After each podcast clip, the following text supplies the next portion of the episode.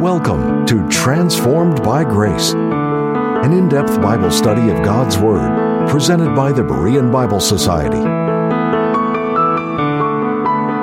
Join us each time on this station as Pastor Kevin brings the transforming message of God's grace revealed through the Holy Scriptures.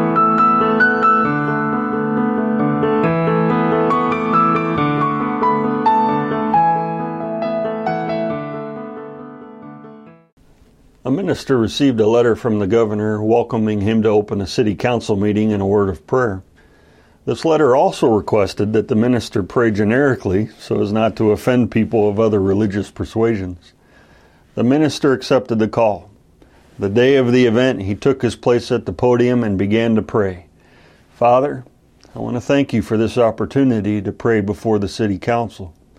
I would like to thank you, first of all, for creating them because if they were not here, then they could not take on this responsibility.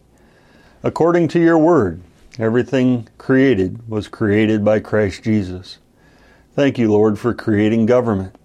Government is an institution of God, according to the Apostle Paul, who met Jesus Christ on the Damascus Road.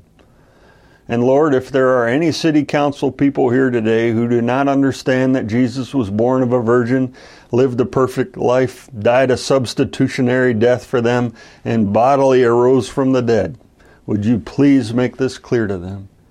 I ask that you bless their proceedings today in the name of Jesus. Amen. The governor approached the minister after his prayer and expressed his disappointment in how the minister had imposed his religion on other people. And the minister gently replied, I don't do neutral prayers. I don't do Muslim prayers. I don't do Buddhist prayers. I do Christian prayers because I'm a Christian. And that means to follow Jesus Christ and the truth of His Word. Like this minister, the prophet Elijah took a stand for the living God, declared his truth, and challenged the neutrality and compromise around him in Israel in his day. Now, the prophet Elijah's ministry began with him suddenly and boldly confronting Israel's ungodly king Ahab. And when he did, he gave him a weather report. Elijah declared that because of Ahab's apostasy and idolatry, that God would not allow it to rain for years, and that this severe drought would not end until Elijah said so. Elijah, Elijah's message of judgment in preventing rain from coming on the land demonstrated that God was challenging the power of the false god Baal, who was being worshipped by Ahab and most all of Israel at that time. Baal was the god of the rains and fertility who supposedly controlled the crops and productivity of the land. And by this drought, God demonstrated that He alone is the one true and living God who had power over the rain and the dew. And under the law, Israel had been warned that the Lord would withhold rain from the land if they turned from Him to serve other gods. And Israel was reaping what they had sowed. Deuteronomy 11, 16 to 17 reads, Take heed to yourselves that your heart be not deceived, and ye turn aside and serve other gods and worship them. And then the Lord's wrath be kindled against you, and he shut up the heaven, that there be no rain. Having made his dramatic and devastating announcement to Ahab, Elijah then was hunted by Ahab. Ahab. 1 Kings 18:10 speaks of the extent that Ahab searched for him it says that there is no nation or kingdom whither Ahab hath not sent to seek Elijah. But after three and a half years of this drought, Elijah courageously appears before Ahab. 1 Kings 18, 17 through 19 read, And it came to pass when Ahab saw Elijah that Ahab said unto him, Art thou he that troubleth Israel? And he answered, I have not troubled Israel, but thou and thy father's house and that ye have forsaken the commandments of the Lord, and thou hast followed Baalim. Now therefore send, and gather to me all Israel unto Mount Carmel, and the prophets of Baal four hundred and fifty, and the prophets of the groves four hundred, which eat at Jezebel's table. When Ahab finally meets with Elijah, he calls Elijah the one that troubleth Israel. But Elijah doesn't back down and he thunders right back at, at Ahab that it was he, Ahab, not him, that brought this trouble on Israel through forsaking God's law and worshiping a false God. Not much has changed, as believers today are often blamed for the problems in the world when the real problem is sin. Ahab in Israel needed to know and see that the God of heaven and earth reigns supreme. And so Elijah asks for a public meeting with the people of Israel. Elijah also requested that Ahab send to this meeting 400 prophets of Baal and 400 prophets of the groves, or literally of Asherah, a, a false female goddess and consort of the false god Baal. Ahab's wife Jezebel personally cared for and supported these 850 prophets. Elijah asks for the location of the meeting to be Mount Carmel. Mount Carmel was located near the border of northern Israel and Phoenicia. It was a good place for the Phoenician false god Baal to meet Jehovah, the God of Israel, the only true God. Mount Carmel was regarded by the Phoenicians as the sacred dwelling place of Baal. So what you see here is Elijah's even giving Baal home field advantage, you could say. So the showdown was set between the worship of the living God and a dead false god, Baal. 1 Kings 18 20 through 21 read, so Ahab sent unto all the children of Israel and gathered the prophets together unto Mount Carmel. And Elijah came unto all the people and said, How long halt ye between two opinions? If the Lord be God, follow him. But if Baal, then follow him. And the people answered him, Not a word. Ahab agrees to Elijah's request for a meeting. He then sends out a decree throughout the northern kingdom of Israel, asks for the people's presence at Mount Carmel.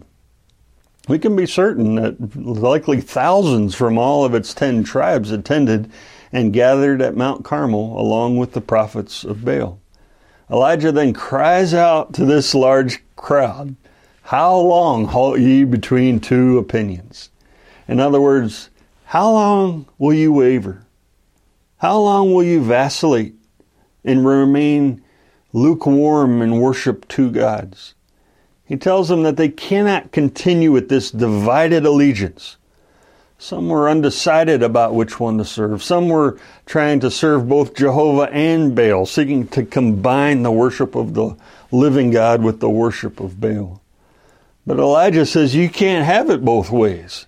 It's time to decide. If the Lord is God, then follow him and serve him with your whole heart.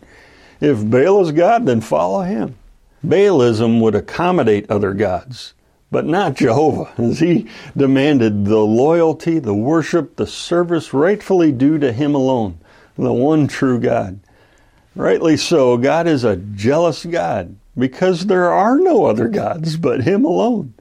Like Moses, and Joshua before him, Elijah calls for Israel to make a decision and take a stand for the Lord. In Exodus 32 26, Moses stood in the gate of the camp and said, Who is on the Lord's side? Joshua challenged the Israelites, Now therefore, fear the Lord and serve him in sincerity and in truth, and put away the gods which your father served. Choose you this day whom ye will serve, whether the gods of the Amorites in whose land ye dwell. And then he says, But as for me and my house, we will serve the Lord. God calls each of us to make a settled decision to follow Him, to take a stand for Him, and to serve and worship Him faithfully. In response to Elijah's challenge, the people don't answer and they remain uncommitted. They lack conviction. It's been said they were lingering in the neutral zone. They were very much like the lukewarm Laodicean church in the future day of the Lord. The Lord didn't have good things to say about this group of people. Revelation 3:15 to 16 reads, "I know thy works, that thou art neither cold nor hot. I would thou wert cold or hot. So then, because thou art lukewarm, and neither cold nor hot, I will spew thee out of my mouth. We learn by all of this that God doesn't want us to have a divided allegiance or to remain in a lukewarm state of non commitment. God wants us to fully commit ourselves to Him and to serve Him with our whole heart. 1 Kings 18 22 to 25 read, Then said Elijah unto the people, I, even I only, remain a prophet of the Lord, but Baal's prophets are four hundred and fifty men. Let them therefore give us two bullocks, and let them choose one bullock for themselves, and cut it in pieces, and lay it on wood, and put no fire under. And I will dress the other bullock, and lay it on wood, and put no fire under. And call ye on the name of your gods, and I will call on the name of the Lord. And the God that answereth by fire, let him be God. And all the people answered and said, It is well spoken. And Elijah said unto the prophets of Baal, Choose you one bullock for yourselves, and dress it first, for ye are many, and call on the name of your gods, but put no fire under. Elijah stands here on Mount Carmel, outnumbered 450 to 1. But he had God on his side, so he was a majority. At his trial before Nero, Paul wrote in 2 Timothy 4 16 to 17, at my first answer, no man stood with me, but all men forsook me. Notwithstanding, the Lord stood with me and strengthened me. Like the Lord stood with the Apostle Paul, the Lord stands here with Elijah and strengthened him. And the Lord stands with us when we take a stand for him, and he gives us the strength. One author wrote, The world is crying out, where is the Lord God of Elijah? And the answer is that he is where he has always been. The real question is, where are the Elijahs? Here we see one voice, one man speaking out and standing alone for God. It would have been much easier for him to keep quiet. Are we willing to do that? To be that one voice for the Lord and standing strong for Him and for His truth? Elijah lays out a plan here that was going to provide undeniable proof that the Lord is the true God.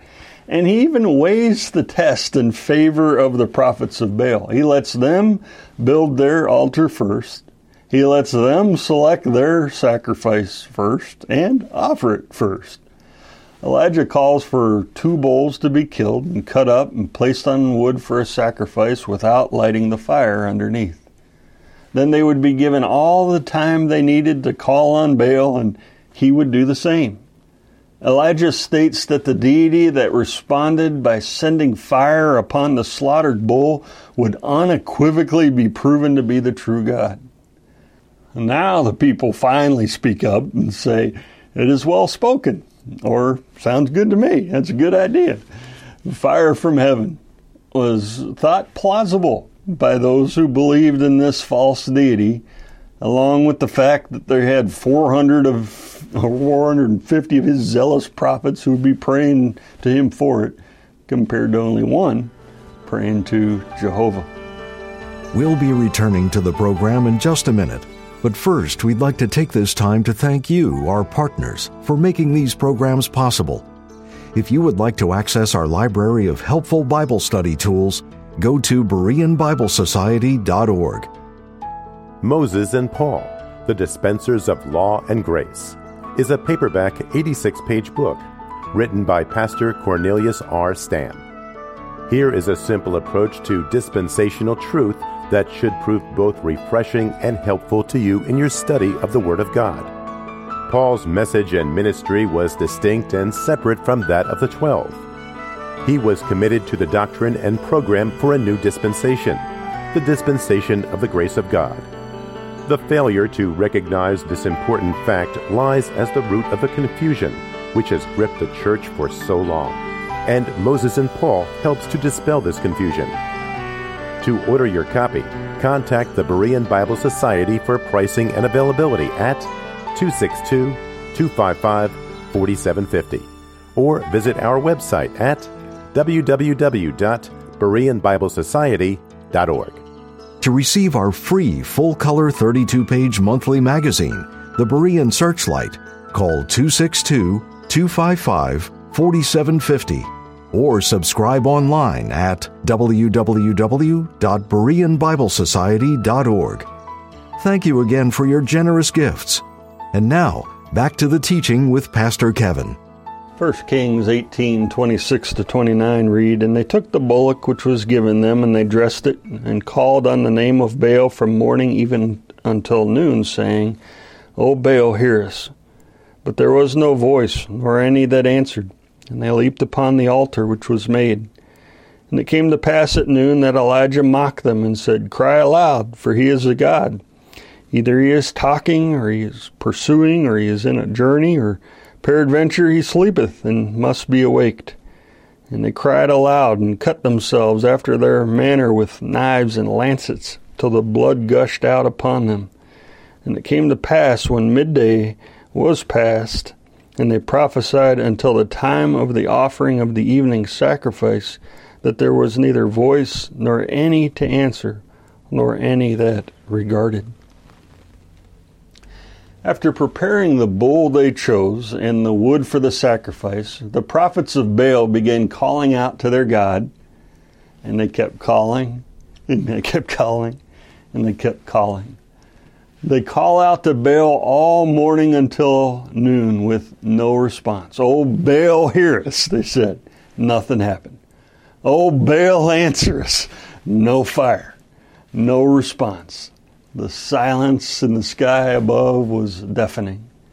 In desperation, they turned fanatical and they began leaping upon the altar and literally leaping uh, around it too. And they start jumping up and down, frantically dancing around, crying out, begging, trying to do anything to attract Baal's attention.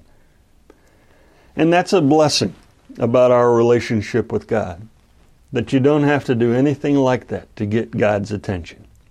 You have God's attention every single moment. He cares deeply about each of us, and He is interested in every single area of our lives. We know when we turn to Him in prayer that He is always there, always listening, and He is waiting for our prayer. Finally, at noon, Elijah can no longer contain himself. I picture Elijah leaning against the tree, arms crossed, watching them jump around, making a fool out of themselves.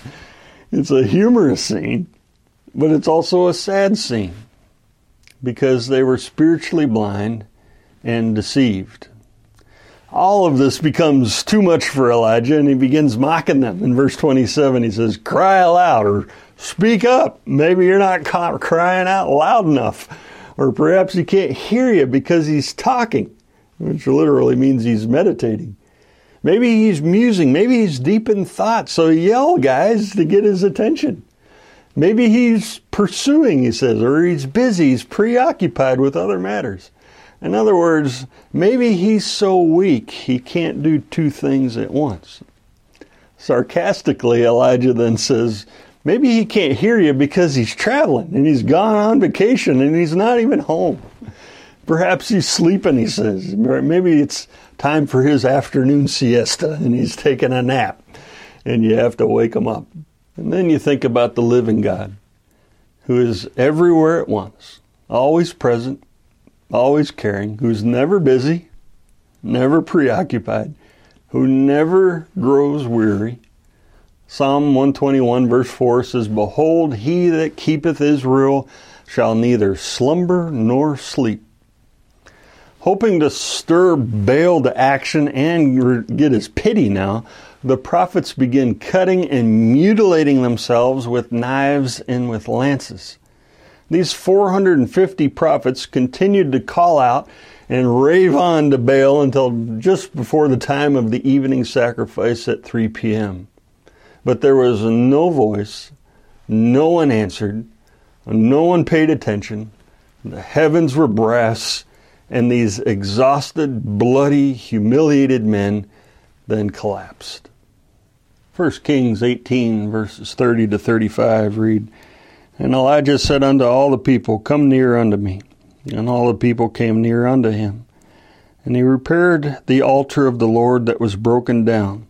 And Elijah took twelve stones, according to the number of the, tw- the tribes of the sons of Jacob, unto whom the word of the Lord came, saying, Israel shall be thy name. And with the stones he built an altar in the name of the Lord, and he made a trench about the altar, as great as would contain two measures of seed. And he put the wood in order, and cut the bullock in pieces, and laid him on the wood and said, Fill four barrels with water and pour it on the burnt sacrifice and on the wood. And he said, Do it the second time. And they did it the second time. And he said, Do it the third time. And they did it the third time. And the water ran about the altar, and he filled the trench also with water. Finally, Elijah then steps forward and calmly took charge. He called the people of Israel together to draw near to himself, and they obey. They drew near to him. He then rebuilt an altar of the Lord, which was on the site but in disrepair, either because of lack of use or having been destroyed by Baal's prophets. Elijah then put 12 stones around that altar, representing the 12 tribes of Israel, united as one nation as God intended. This was to remind them that they were all still God's people. Even after the division into two kingdoms between the ten tribes in the north of Israel and the two tribes in the south of Judah, they were still one people in God's purposes with the same Lord, one destiny, and one name. Elijah then digs a deep trench around that altar. He carefully arranges the wood in order, cuts up the bull, laid it on the wood. Elijah had given the Baal prophets many advantages, and now, in addition, he gives himself some disadvantages. He directs that four barrels should be filled with water and then poured all over the sacrifice in the wood. After this was done the first time, Elijah says, Do it again. After it was done a second time, Elijah says, Do it again. This soaked and drenched the sacrifice. It drenched the wood, the ground around it, and the deep trench was also filled with water. 1 Kings 18:36 to 39 read, And it came to pass at the time of the offering of the evening sacrifice that Elijah the prophet came near and said, Lord God of Abraham, Isaac, and of Israel, let it be known this day that thou art God in Israel, and that, and that I am thy servant and that I have done all these things at thy word. Hear me, O Lord, hear me, that this people may know that thou art the Lord God, and that thou hast turned their heart back again. Then the fire of the Lord fell and consumed the burnt sacrifice, and the wood, and the stones, and the dust, and licked up the water that was in the trench. And when all the people saw it, they fell on their faces, and they said, The Lord, He is the God. The Lord, He is the God. Now, at the time of the evening sacrifice, Elijah prays to God with no theatrics, no shouting, no pleading, no jumping and dancing around the altar, no repetition of the same words over and over again. He prays a plainly spoken request. He prays to the covenant keeping God, the Lord God of Abraham, Isaac, and Israel, or literally Jacob, requesting that he be glorified as the true and living God that thou art God in Israel, he says.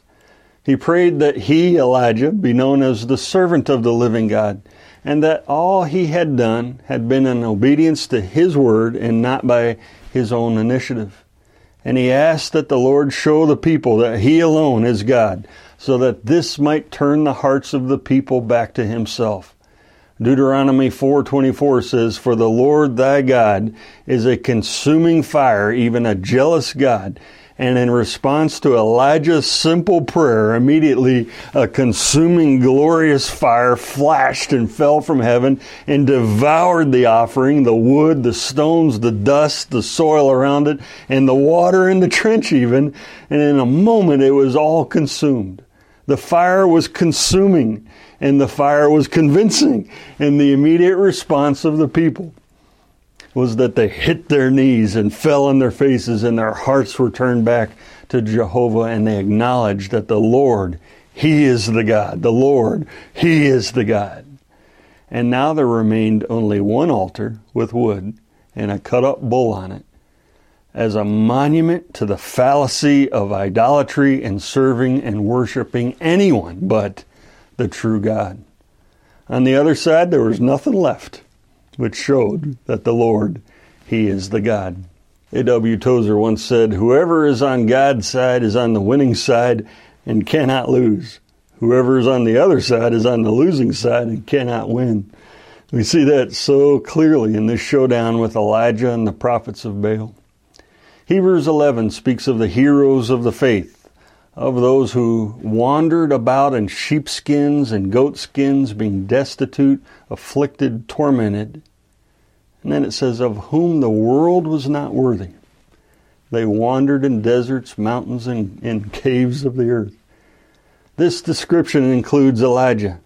Elijah took a stand for God. God honored that stand. The world was not worthy of Elijah. We can be like him as God transforms our lives by his grace. We too, like Elijah, can trust the Lord implicitly, live for him passionately, and take a stand for him. Thank you for watching this episode of Transformed by Grace. For nearly 80 years, the Berean Bible Society has endeavored to encourage believers everywhere to study God's Word. With this foundation, the believer is equipped to grow spiritually and energized to effectively share the gospel. Through the tools of both traditional and electronic media, we are positioned to reach our world well into the coming generations.